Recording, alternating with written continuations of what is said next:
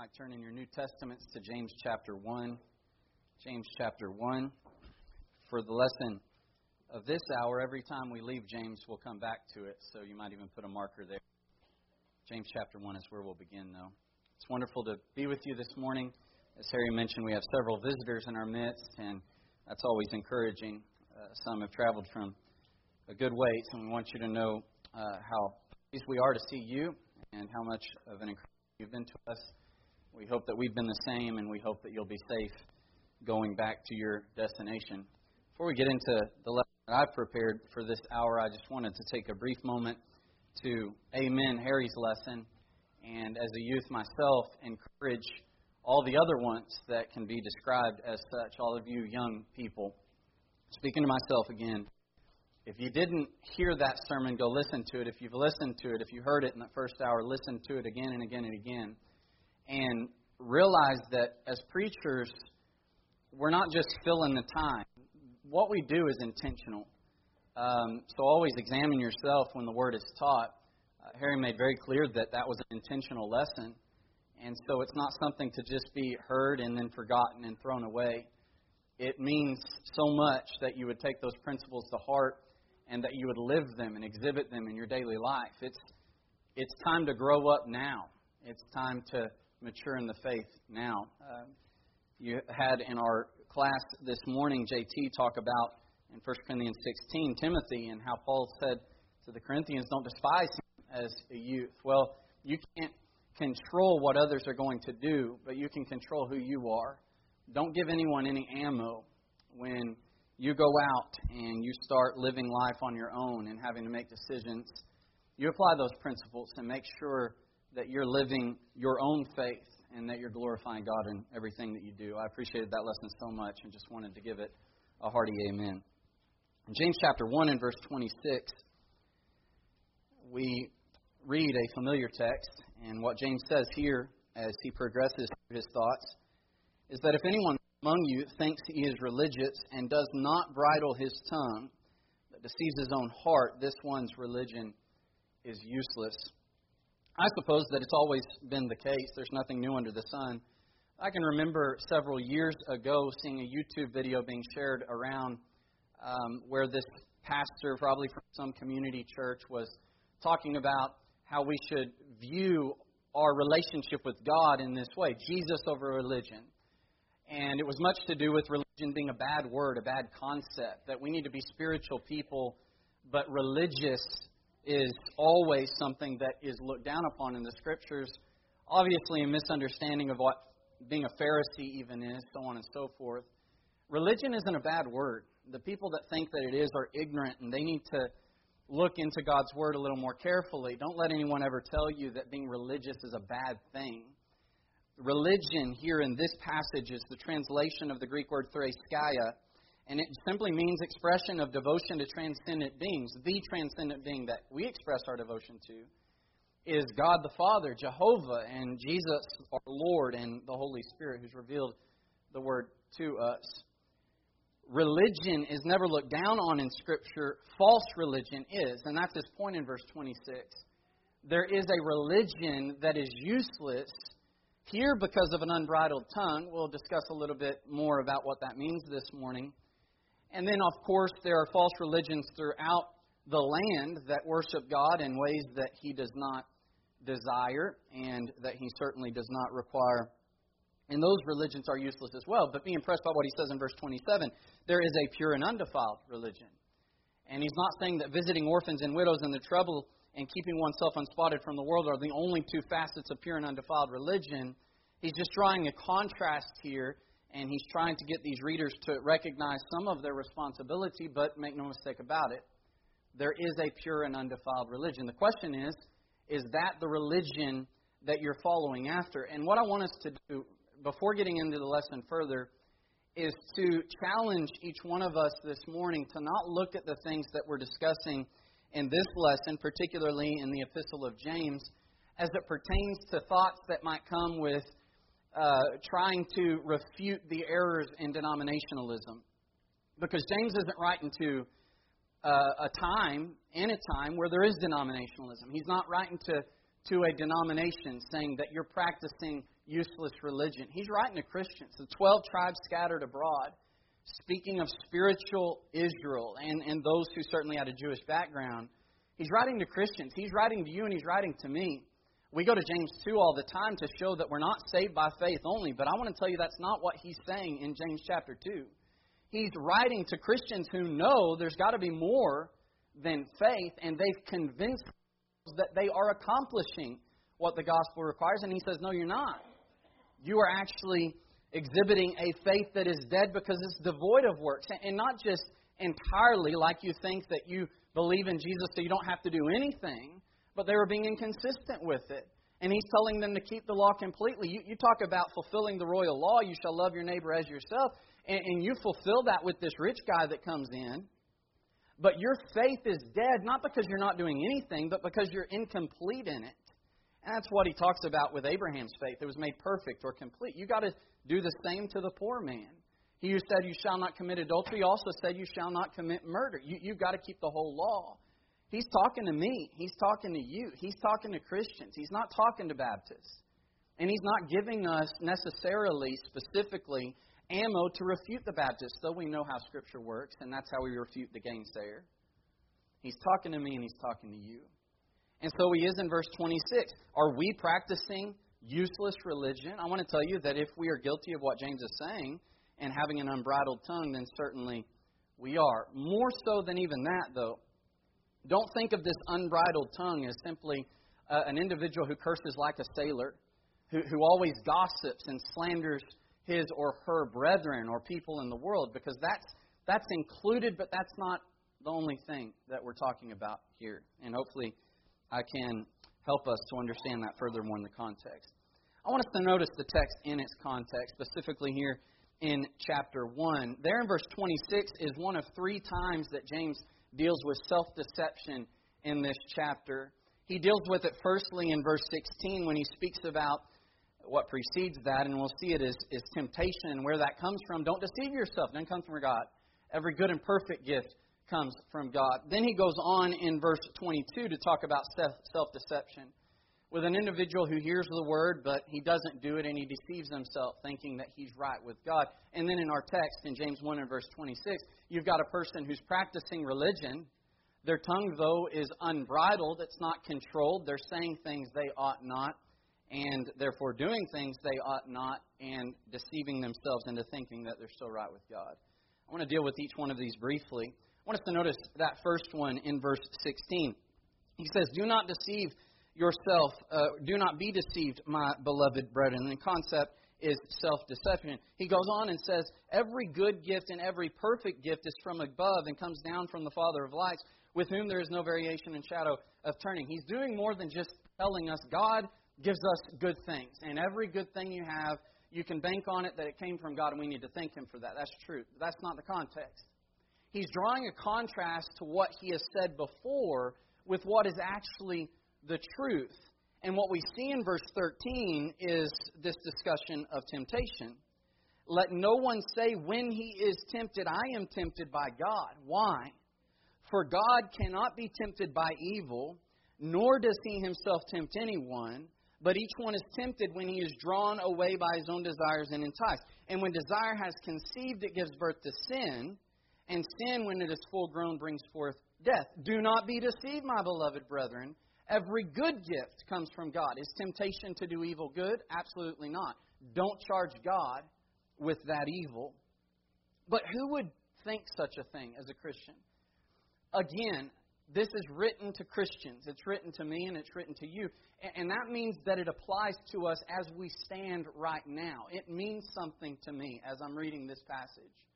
And a lot of times we give the example of perhaps a homosexual, and I'm, I'm sure, no doubt, that there have been brethren who have fallen into this vice and have charged God with this evil, saying, He made me this way, I can't help it. No, temptation doesn't come from Him. I think that's a proper application of this verse. But I want to tell you that it can be more subtle than that.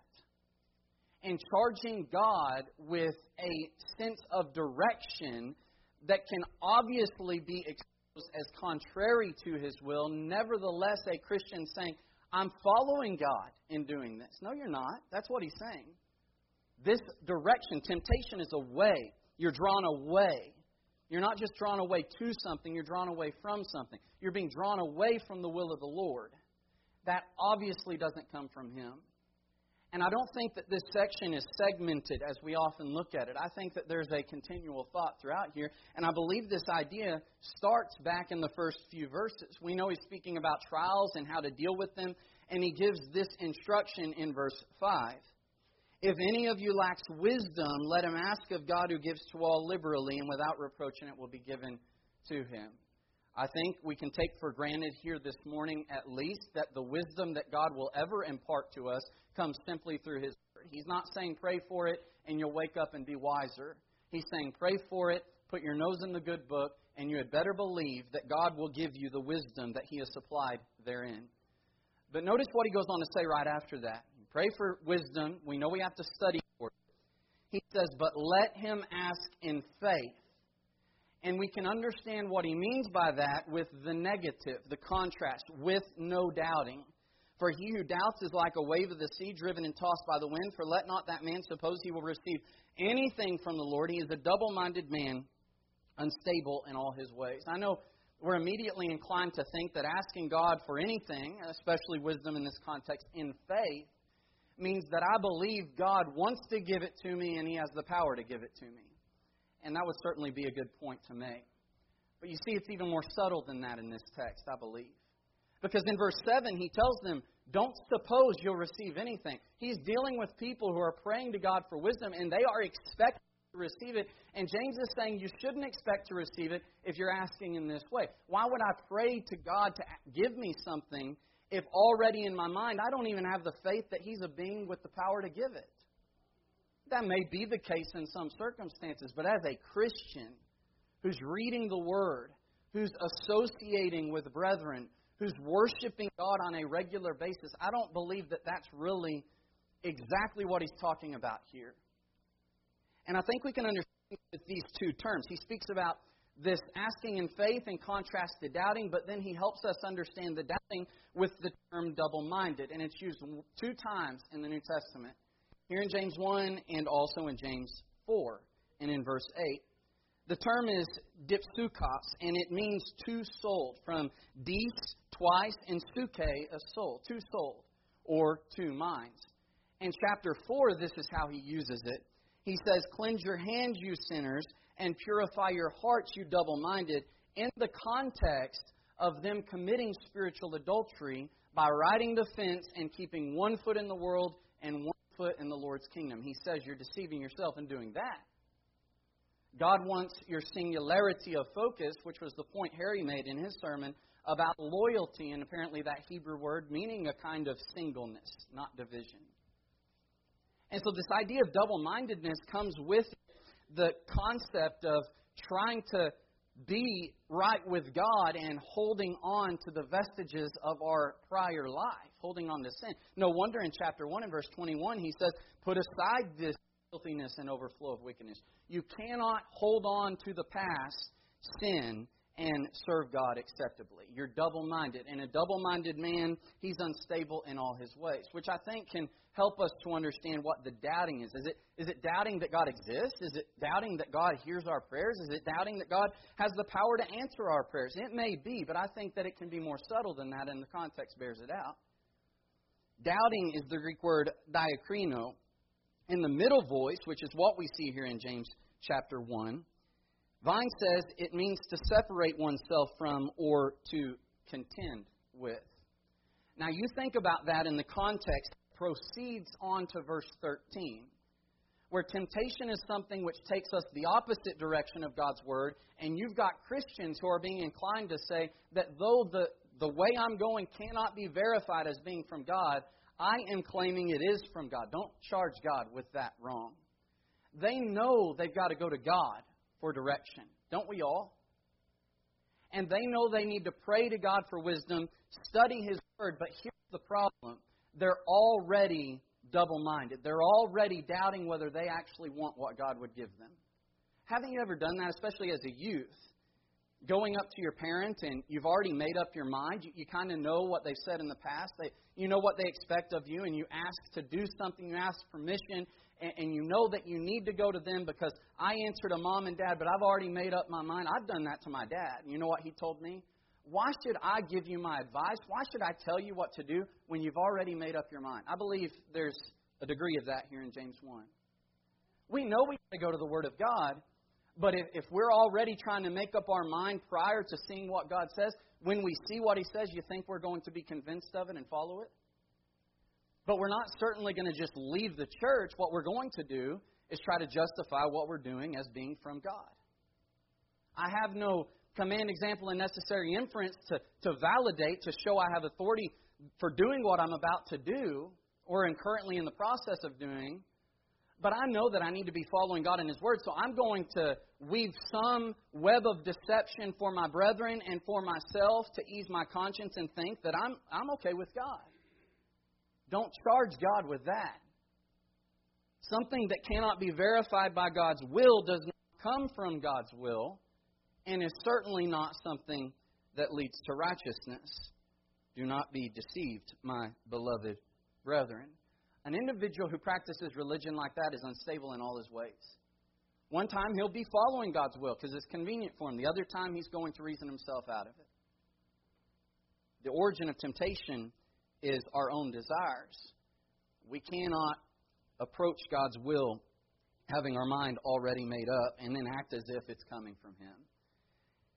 Something that relates to that, he says in verse 22, is this idea of hearing God's word but not doing God's word. But he builds up to it. He says in verse 19, So then, my beloved brethren, let every man be swift to hear, slow to speak, and slow to wrath. What, what are we being swift to hear?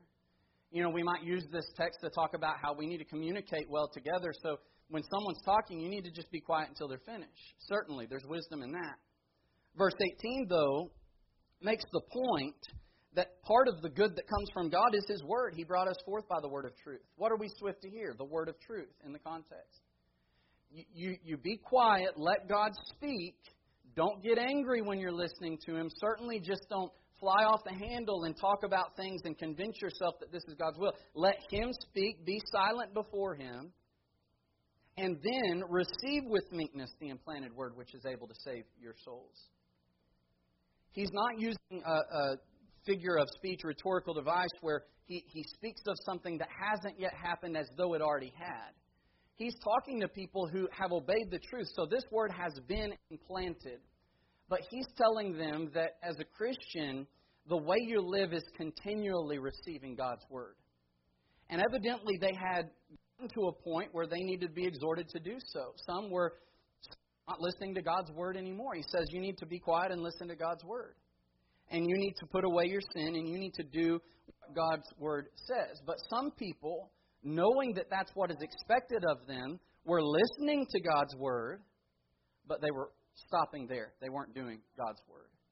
And what they were doing is essentially saying, because I show up to church every Sunday and hear the two sermons and hear the Bible lesson and get my Bible lesson done, though I'm not applying anything at all to my life, that's enough. And I'm good with God. I'm listening to Him. The world isn't. I am. Do not be deceived, my beloved brethren. And then he reaches this point in verse 26. If anyone among you thinks he's religious and does not bridle his tongue, but deceives his own heart, this one's religion is useless. So let's look at this a little bit further. I want us to first contrast this word religion with something else we see in the New Testament. Again, this word religion is the Greek word threskeia. It means expression of devotion to transcendent beings. He speaks about that expression of devotion as being useless, evidently because it's not what this transcendent being actually asked for. So keep that in mind and go to Colossians chapter 2 and in verse 23, where the Apostle Paul here says, These things, what are these things? He speaks about living in the world and subjecting yourself to regulations and these things having a concern with the perishing, with the using according to the commandments and doctrines of men. So, so you're doing what you want to do and others want you to do, but you're not focusing on Christ, the fullness of the Godhead bodily. Then he makes the application in verse 23. These things indeed have an appearance of wisdom. Doesn't that fit our context in James 1? Has an appearance of wisdom. Doesn't mean it's wisdom from God. It has an appearance of wisdom in self imposed religion false humility and neglect of the body, uh, but are of no value against the indulgence of the flesh. That word only occurs here, ethelothreskeia, and it means the way it's translated. It is self imposed religion. Other translations, I believe, say will worship. This is the Arndt and Gingrich definition. It is self made religion, do it yourself religion, idiosyncratic religion. That's the world we live in, brethren, but he's writing to brethren. Don't be following a religion that you have contrived in your mind. We may think idolatry is dead, it's not. We make an idol out of our own desires many times, and we shouldn't. And we do that using the holy and inspired Word of God, of all things. That's, that's what he's dealing with here. You've got religion that is pure, and then you've got fake religion that is absolutely useless. And all centers in in verse 26 on your tongue. And the one who is practicing religion and thinking he's right with God and his tongue is unbridled, uncontrolled, that religion is useless. Again, not simply slander, not simply profanity, though those could be proper applications. Look at the context. How is the tongue used in the context? I know he says tongue the first time in verse 26, and he'll expand the thought in chapter 3. We'll look at that in a minute. But in verse 13, is that not a use of the tongue? Let no one say when he is tempted, I am tempted by God. Temptation doesn't come from him. If this is something contrary to his will, how dare you charge God with that way? Yet people do it all the time in the church. Where's your authority? Ah, we don't need authority for everything. Or, or they just ramble on with these useless explanations, no no chapter, no verse. They're charging God with the direction that He never gave. They're charging God with temptation. That's, that's an unbridled tongue. Verse 19, replying against God. We've got brethren that do that as well. How dare you tell me that I'm in sin? Who are you mad at? You're mad at God. They've not rejected you, they've rejected me, God told his servants time and time again under the Old Testament.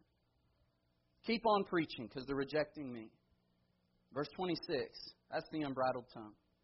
The unbridled tongue looks like this it's a Christian who knows I'm living to please God, or at least want people to think that. So, yeah, I'm praying. I'm praying for wisdom. I've got a big decision coming up. I know that God is the one that I should appeal to. So you had better believe I'm telling everyone I've been praying about this. Please pray about it for me. I've been studying God's Word. Maybe they even look to their elders. Please give me some advice. I know where I need to go.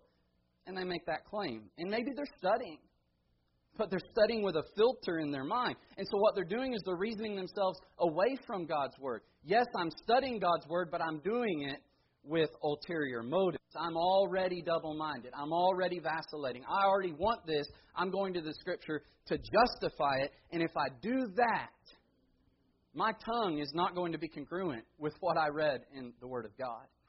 I'm going to be speaking strange things. My, my thoughts aren't subject to God's Word because I'm double minded. And so my interpretation of God's Word and the way I speak about God's will and the way I speak about my devotion to God, that's not lining up at all. And you know what happens when an individual's thoughts and his words are not lining up to the Scripture? Their actions aren't. Isn't that in the context? They are hearers of the Word, but they're not doing the Word. Not at all. I think chapter 3 unveils the curtain a little more. It pulls it back and gives us an understanding of the mechanism of the tongue and why it plays such an important role and just how deceptive Satan is in using our own selves against each other and ourselves. I, I know we know the context, so very briefly, he speaks about teachers, and that context throws, follows throughout. We can make a general application of the tongue and its danger, but throughout chapter 3, that's the subject matter. Beginning in verse 1 My brethren, let not many of you become teachers, knowing that we shall receive a stricter judgment. The, the, the judgment is greater. The more you talk, the more words you have to be judged by. So if you're going to teach, you better know what you're talking about. Then he talks about the danger of the tongue because of how influential it is, how much power it wields. He says, We all stumble in many things. He's not saying we sin all the time. He's just saying there are various categories of evil. There is every form of evil. There's so many different ways that we can falter. Everyone stumbles in word. You may struggle with alcohol. I've never struggled with that. But both of us struggle with our tongue. Everyone has this struggle to one degree or another. And he says, if anyone does not stumble in word, he's a perfect man, able to bridle the whole body. Not meaning flawless, meaning mature. If you're a mature Christian, you should be able to control your tongue and control your body. And then he gives these illustrations to show its power. He talks about bits being put in horses' mouths that they may obey us and turn their whole body. A, a ship, although they're large and driven by fierce winds, they're turned by a very small rudder wherever the pilot desires. You ever thought about that? That's impressive. So the tongue is a little member and boasts great things. But I want us to understand something that he's not saying. Firstly, he's not saying the tongue is inherently evil. If we weren't learned of God's word and we weren't being consistent with it, we may read the rest of the passage and think, there you go, inherited depravity. My tongue is inherently evil. He's not saying that. He's warning them about the potential evil of the tongue. If it's unbridled, and there's a second point, he's not saying it can't be bridled, it can't be controlled. If anything, later on, when he makes a comparison with wild beasts, he's using hyperbolic language. He's saying it is uncontrollable, but in verse 2, he said, can control it if you're mature. He's making a point. He's saying it is dangerous. Always be aware of the danger. But don't you forget about how powerful the Word of God is and the way it can transform lives and, yeah, transform speech. It can be bridled. But we always need to remind ourselves of the danger. How do you bridle it, though? How in the world am I supposed to keep from saying things that are evil, that are wrong? How can I keep from blessing God and cursing men who have been made in the similitude of God? Maybe we need to ask ourselves the question can we? Yeah, we can. That's why he's writing this chapter. He's telling them, bridle your tongues or get out of the pulpit. And every Christian should grow to that maturity of bridling their tongues. How do we do it? What's the secret, if you will? Harry touched on it in a previous lesson from the lesson on loving life and seeing your days. One of it is refraining from speaking evil. And he talked about the heart in that lesson. That's the way you bridle your tongue. You see, the heart is the bridle of the tongue. And, and, and sometimes when I studied this passage, the way I studied it was how do I keep from saying things at all? How do I just know to shut up when I need to shut up? He's not saying that. He's saying you, you still need to evangelize. You still need to teach the truth. You still need to your brethren. You still need to look in the mirror and you still need to speak God's word. He's saying, How do I control it? You don't put a bit in a horse's mouth to stop the horse, but to take the horse where you want it to go, not where the horse wants to go. Same thing with a ship. Ships don't sit in the ocean, they move, and the rudder tells it where to go. So it is with the tongue. The heart controls how the tongue, as an instrument of righteousness, is used. There are two places in Matthew that I think really bring out this point in a wonderful way. In Matthew 12, when the Pharisees became guilty of denying the power of the Son of God as he cast out a demon by his own divine power, they blasphemed the Spirit of the Lord. That's the context. They're using their speech in a way that is not congruous with God's will and with what they had just seen. So he says either make the tree good and its fruit good, or else make the tree bad and its fruit bad. For a tree is known by its fruit. Brood of vipers, how can you, being evil, speak good things? He's telling them and anyone who's listening, they are evil and you know they're evil, so when they talk, you should at least be suspect. You cannot be evil and say good things. Out of the abundance of the heart, the mouth speaks. And he makes the application. A good man out of the good treasure of his heart brings forth good things. But an evil man out of the evil treasure of his heart brings forth evil things. And we're going to be judged for every idle word, he says. If your heart is corrupted by an ignorance of God's will or too much of an acquaintance with worldliness, you had better believe when you open your mouth that's what's going to come out. That's Jesus' point in Matthew, the 15th chapter, as he speaks about how we're not defiled with what goes into the mouth when they talked about eating with unwashed hands. But this is what he says in verse 18 Those things which proceed out of the mouth come from the heart, and they defile a man. And in chapter 3 of James, it talks about defiling the whole body. Whatever do you mean by that? He says, For out of the heart proceed evil thoughts, murders, adulteries, fornications, thefts, false witness and blasphemies. These are the things which defile the man. What's he mean by that? How in the world would that defile the whole body? Well, I'm going to tell you an individual who's speaking about a brother or a sister in Christ, or just an individual, the enemies that we have overseas, and they're speaking hateful things about them. They're wishing ill upon them. They're maligning them, and they're not showing a love for them. They lack only opportunity to take their life. Hatred in the heart is just murder that has not manifested itself yet.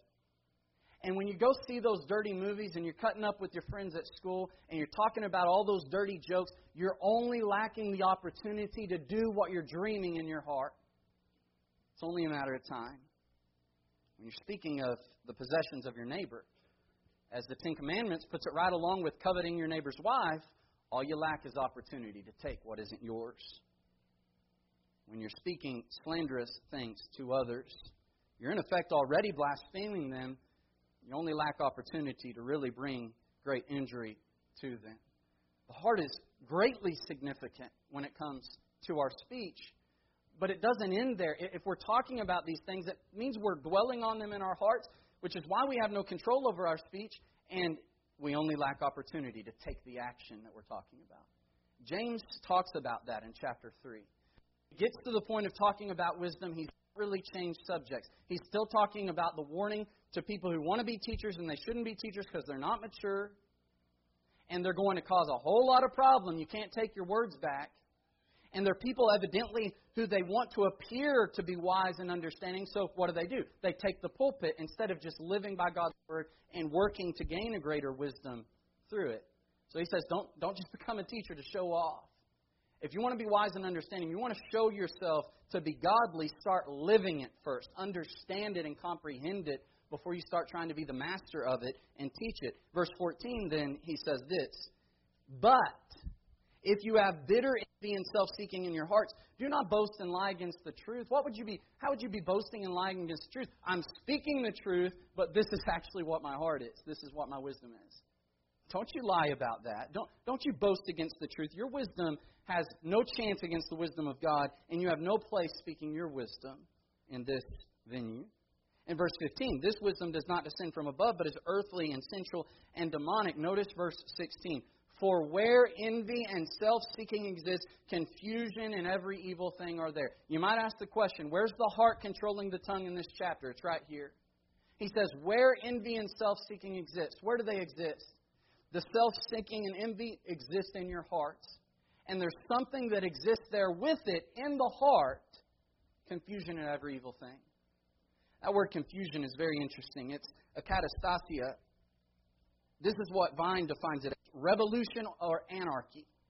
Arndt and Gingrich gives this definition opposition to established authority, disorder, unruliness. Now, we're talking about the teaching of God's Word in context.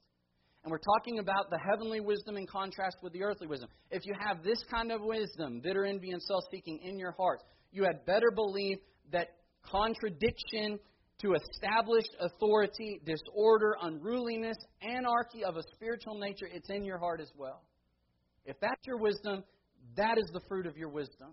And if that's in your heart, what are you going to be teaching? You see that? You're not going to be teaching God's Word. You're going to be teaching error. And it may not be that you're in the pulpit or you're talking to other people and, and you're just laced in your speech with profanity.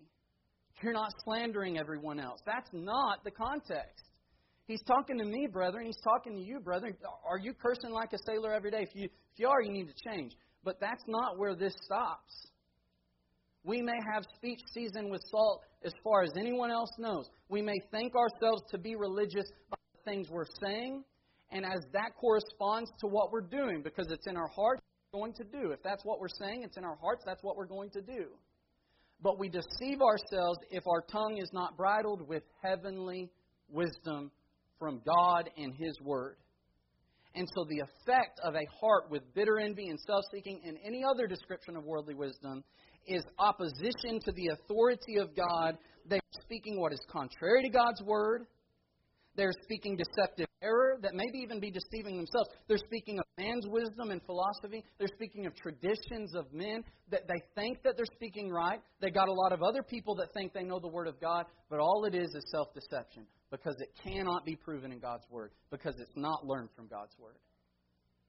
And so if you're talking about, this is where I get authority for this, and, and it has nothing to do with how the Scripture shows us we establish authority. I'll tell you right now, James is saying your religion is useless. That's what he's saying. If you don't know God's will, you're not convicted in your heart of God's will, certainly your speech is not going to line up with it. You know what? Your actions won't either. If you control the heart, though, you control the tongue and you control the whole body. Your religion is pure and undefiled. Your actions are, are something which brings glory to God, that exhibits the life of Christ in your life. Why? Because I know the pattern, I know the Word, and I speak the Word, and I'm living the Word. That's laced throughout Scripture. You've got a heart trained in God's Word. Your speech will reflect it. Your actions will verify it. In Joshua, the first chapter, in verse 8, shortly before filling the shoes of Moses, or at least trying to, you have a, a, an exhortation throughout this given to him to be strong and courageous. Notice verse 8 The book of the law shall not depart from your mouth. It means you need to be talking about it to others, the children of Israel, your family. You be talking to yourself about it. How's that going to happen? You shall meditate on it day and night. You see, you think about it. It's that mental chewing gum, as I heard described before, and, and you're thinking about it all the time. So you're talking about it that you may observe to do according to all that is written in it, for then you will make your way prosperous, and then you will have good success. I think about it, it's in my heart. That's what comes out of my mouth. That's what I'm doing with my life. Psalm 119 in verse 9. How can a young man cleanse his way? Taking heed according to your word. With my whole heart I have sought you. Let me not wander from your commandments. Your word I have hidden in my heart that I might not sin against you. My heart is trained. Blessed are you, O Lord. Teach me your statutes. My heart is trained. With my lips I have declared all the judgments of your mouth. Someone said, I really wish that I could know as much as that preacher, that I could have as much wisdom as that preacher, that I could, I could remember, remember Scripture like that preacher. Man, he just has a gift. No, he's been studying the Word of God for years and years and years. And so that's what comes out of his mouth. He says, I have rejoiced in the way of your testimonies as much as in all riches. I will meditate on your precepts, contemplate your ways, delight myself in your statutes. I will not forget your word. And then in there in James chapter 1 and verse 19, you're swift to hear, slow to speak, slow to wrath. You receive with meekness the implanted word. So, so you're not talking, you're listening, you're receiving, and then you're doing. And the opposite of verse 26 would be true as well. You're speaking the word of God. But, but if you haven't done those first couple of steps, you'd better believe your religion is useless because it's not coming from God's will. I want us to take a moment to make a few applications. What religion is useless? Well, James says it's the religion that comes from one with an unbridled tongue. And we've already demonstrated, and I hope you got the point, that it's not just talking about profanity or slander, it's not talking about maligning our fellow man. It may be talking about one who, by all appearances and by all of you hear from them that they are a pure individual, a thoughtful individual, certainly a spiritually minded individual, but is their tongue bridled with God's will? Yes, they, they seem to know the Scripture. They're at worship. They're not a worldly person. But does that mean what they're doing, their religion, is actually something that is pure and undefiled? You've got a host of people in the world. You've got a host of unsound churches full of people who have obeyed the gospel. They've been baptized for the remission of their sins. They were added to the Lord's church, but they have apostatized. Is their religion useless or is it pure and undefiled? It's, it's useless if they're doing unauthorized things. So think about a few things that James points out. Firstly, useless religion that goes along with this unbridled tongue is doubting religion.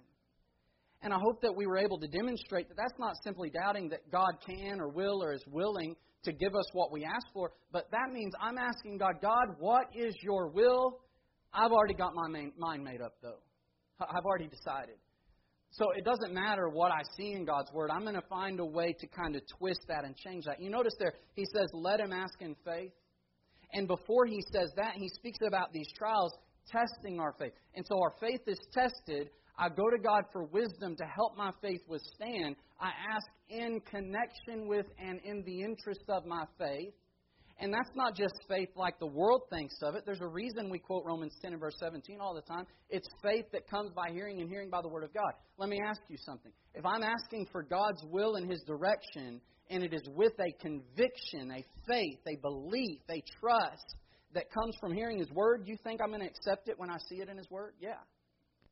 if I'm doubting, if I'm vacillating in my mind, I've already got a way that I want to go. I'm going to be like that man in Luke, the 10th chapter, and in verse 29, when Jesus spoke the parable of the Good Samaritan, he, wanting to justify himself, said to Jesus, And who is my neighbor? He's asking God, literally, in the flesh, for wisdom. How do I apply this? Who's my neighbor? But he's doubting. He's not doubting that God has been clear in the law of Moses who the neighbor is. He's doubting in the sense of vacillating between actually accepting what the truth will be that's given to him and just justifying what he's already doing. And that's what Jesus or the, the Holy Spirit records there. And so you got the appearance or even the, the interest of God's will when in reality you're searching to justify yourself and find your own will in the Scriptures. It's the end justifies the means religion. I know we've got to have command, example, and necessary inference for all that we do in Scripture, but look at the good that's accomplished by this.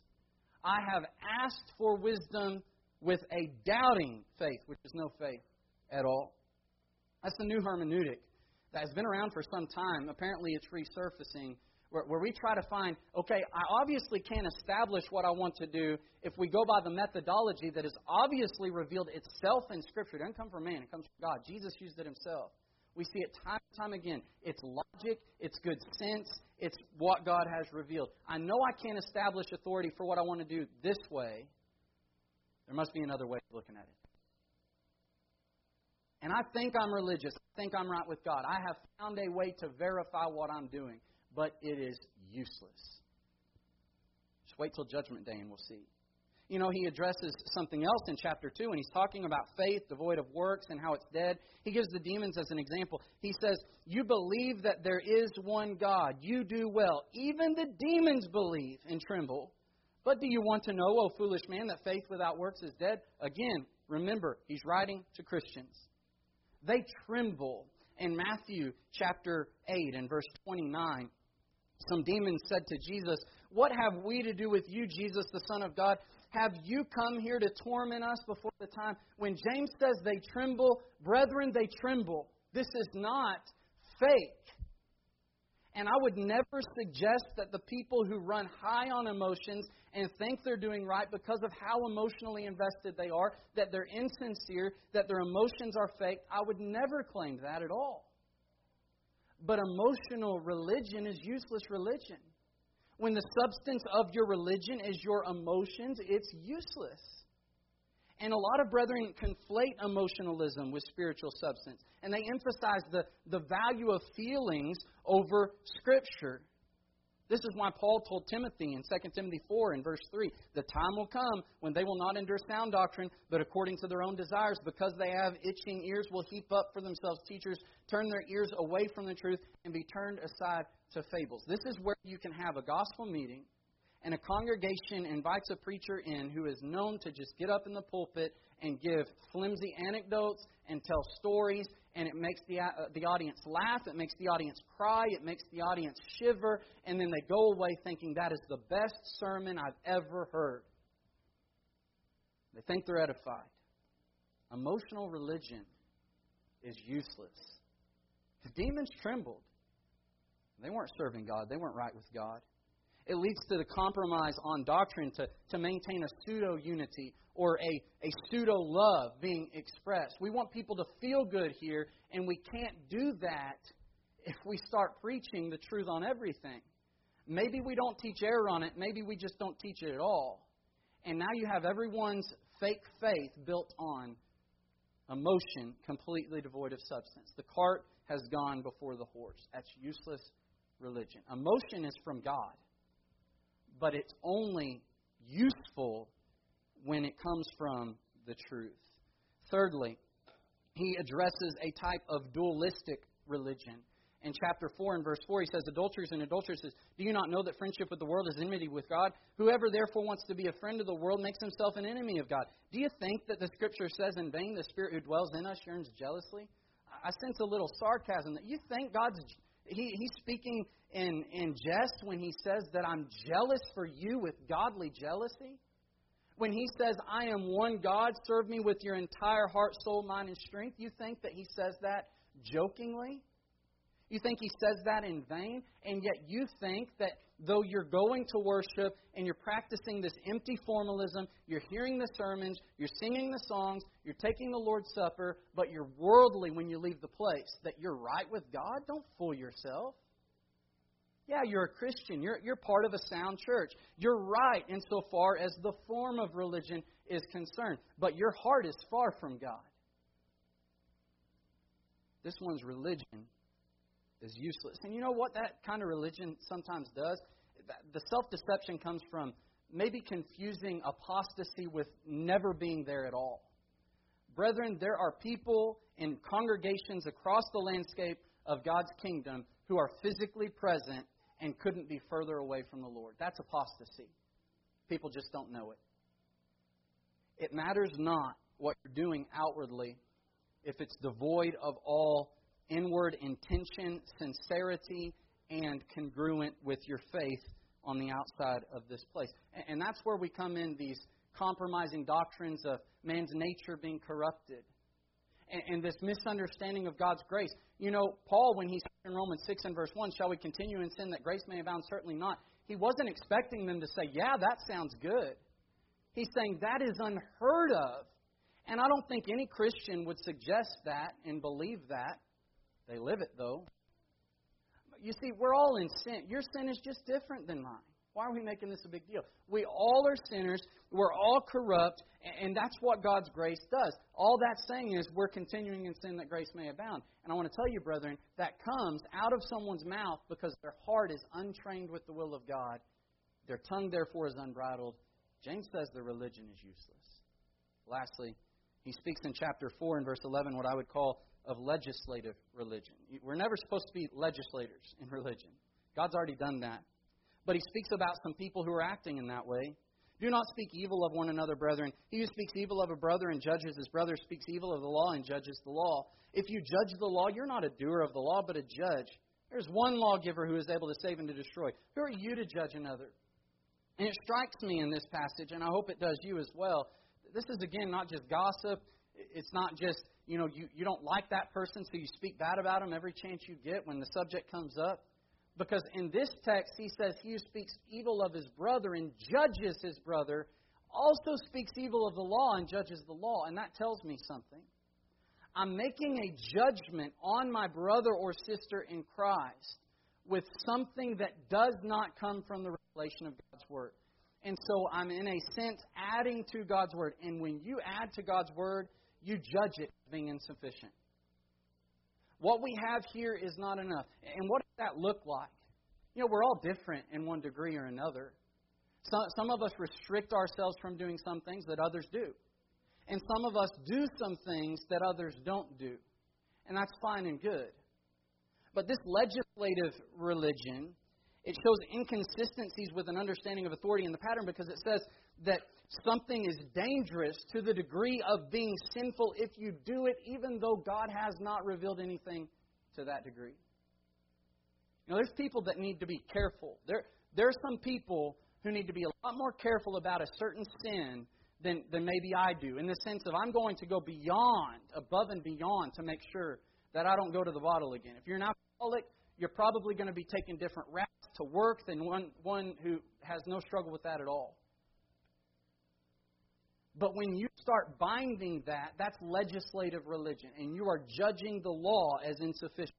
Or maybe it says something that is helpful is sinful if you're not doing it just because I think that you should be doing it. But God's Word hasn't said anything to that degree.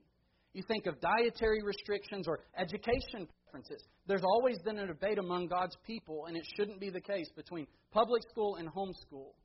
And I've seen valid arguments on both sides of the fence. Brethren, God doesn't say a thing about it. How dare one side say the other side is not doing right before God, and vice versa, when God doesn't say anything about it? That's legislative religion. And you're acting as if you're more righteous than the other person. And since you can't show them that in Scripture, that's useless religion. Your tongue is not bridled by God's Word. We see an example of this in Romans 14.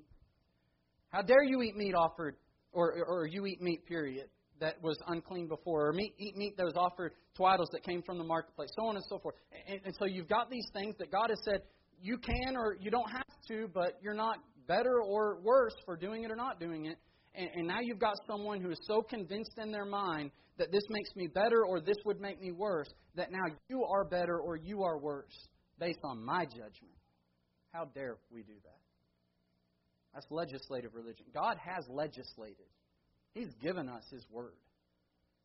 And if our mouths are filled with words that don't come from Scripture, cannot judge based on those thoughts.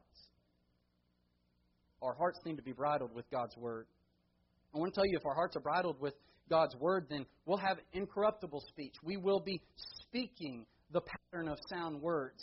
2 Timothy 1.13. And then you had better believe, since our hearts are filled with it and our speech is laced with it, then we will be holding fast in action to the pattern of sound words.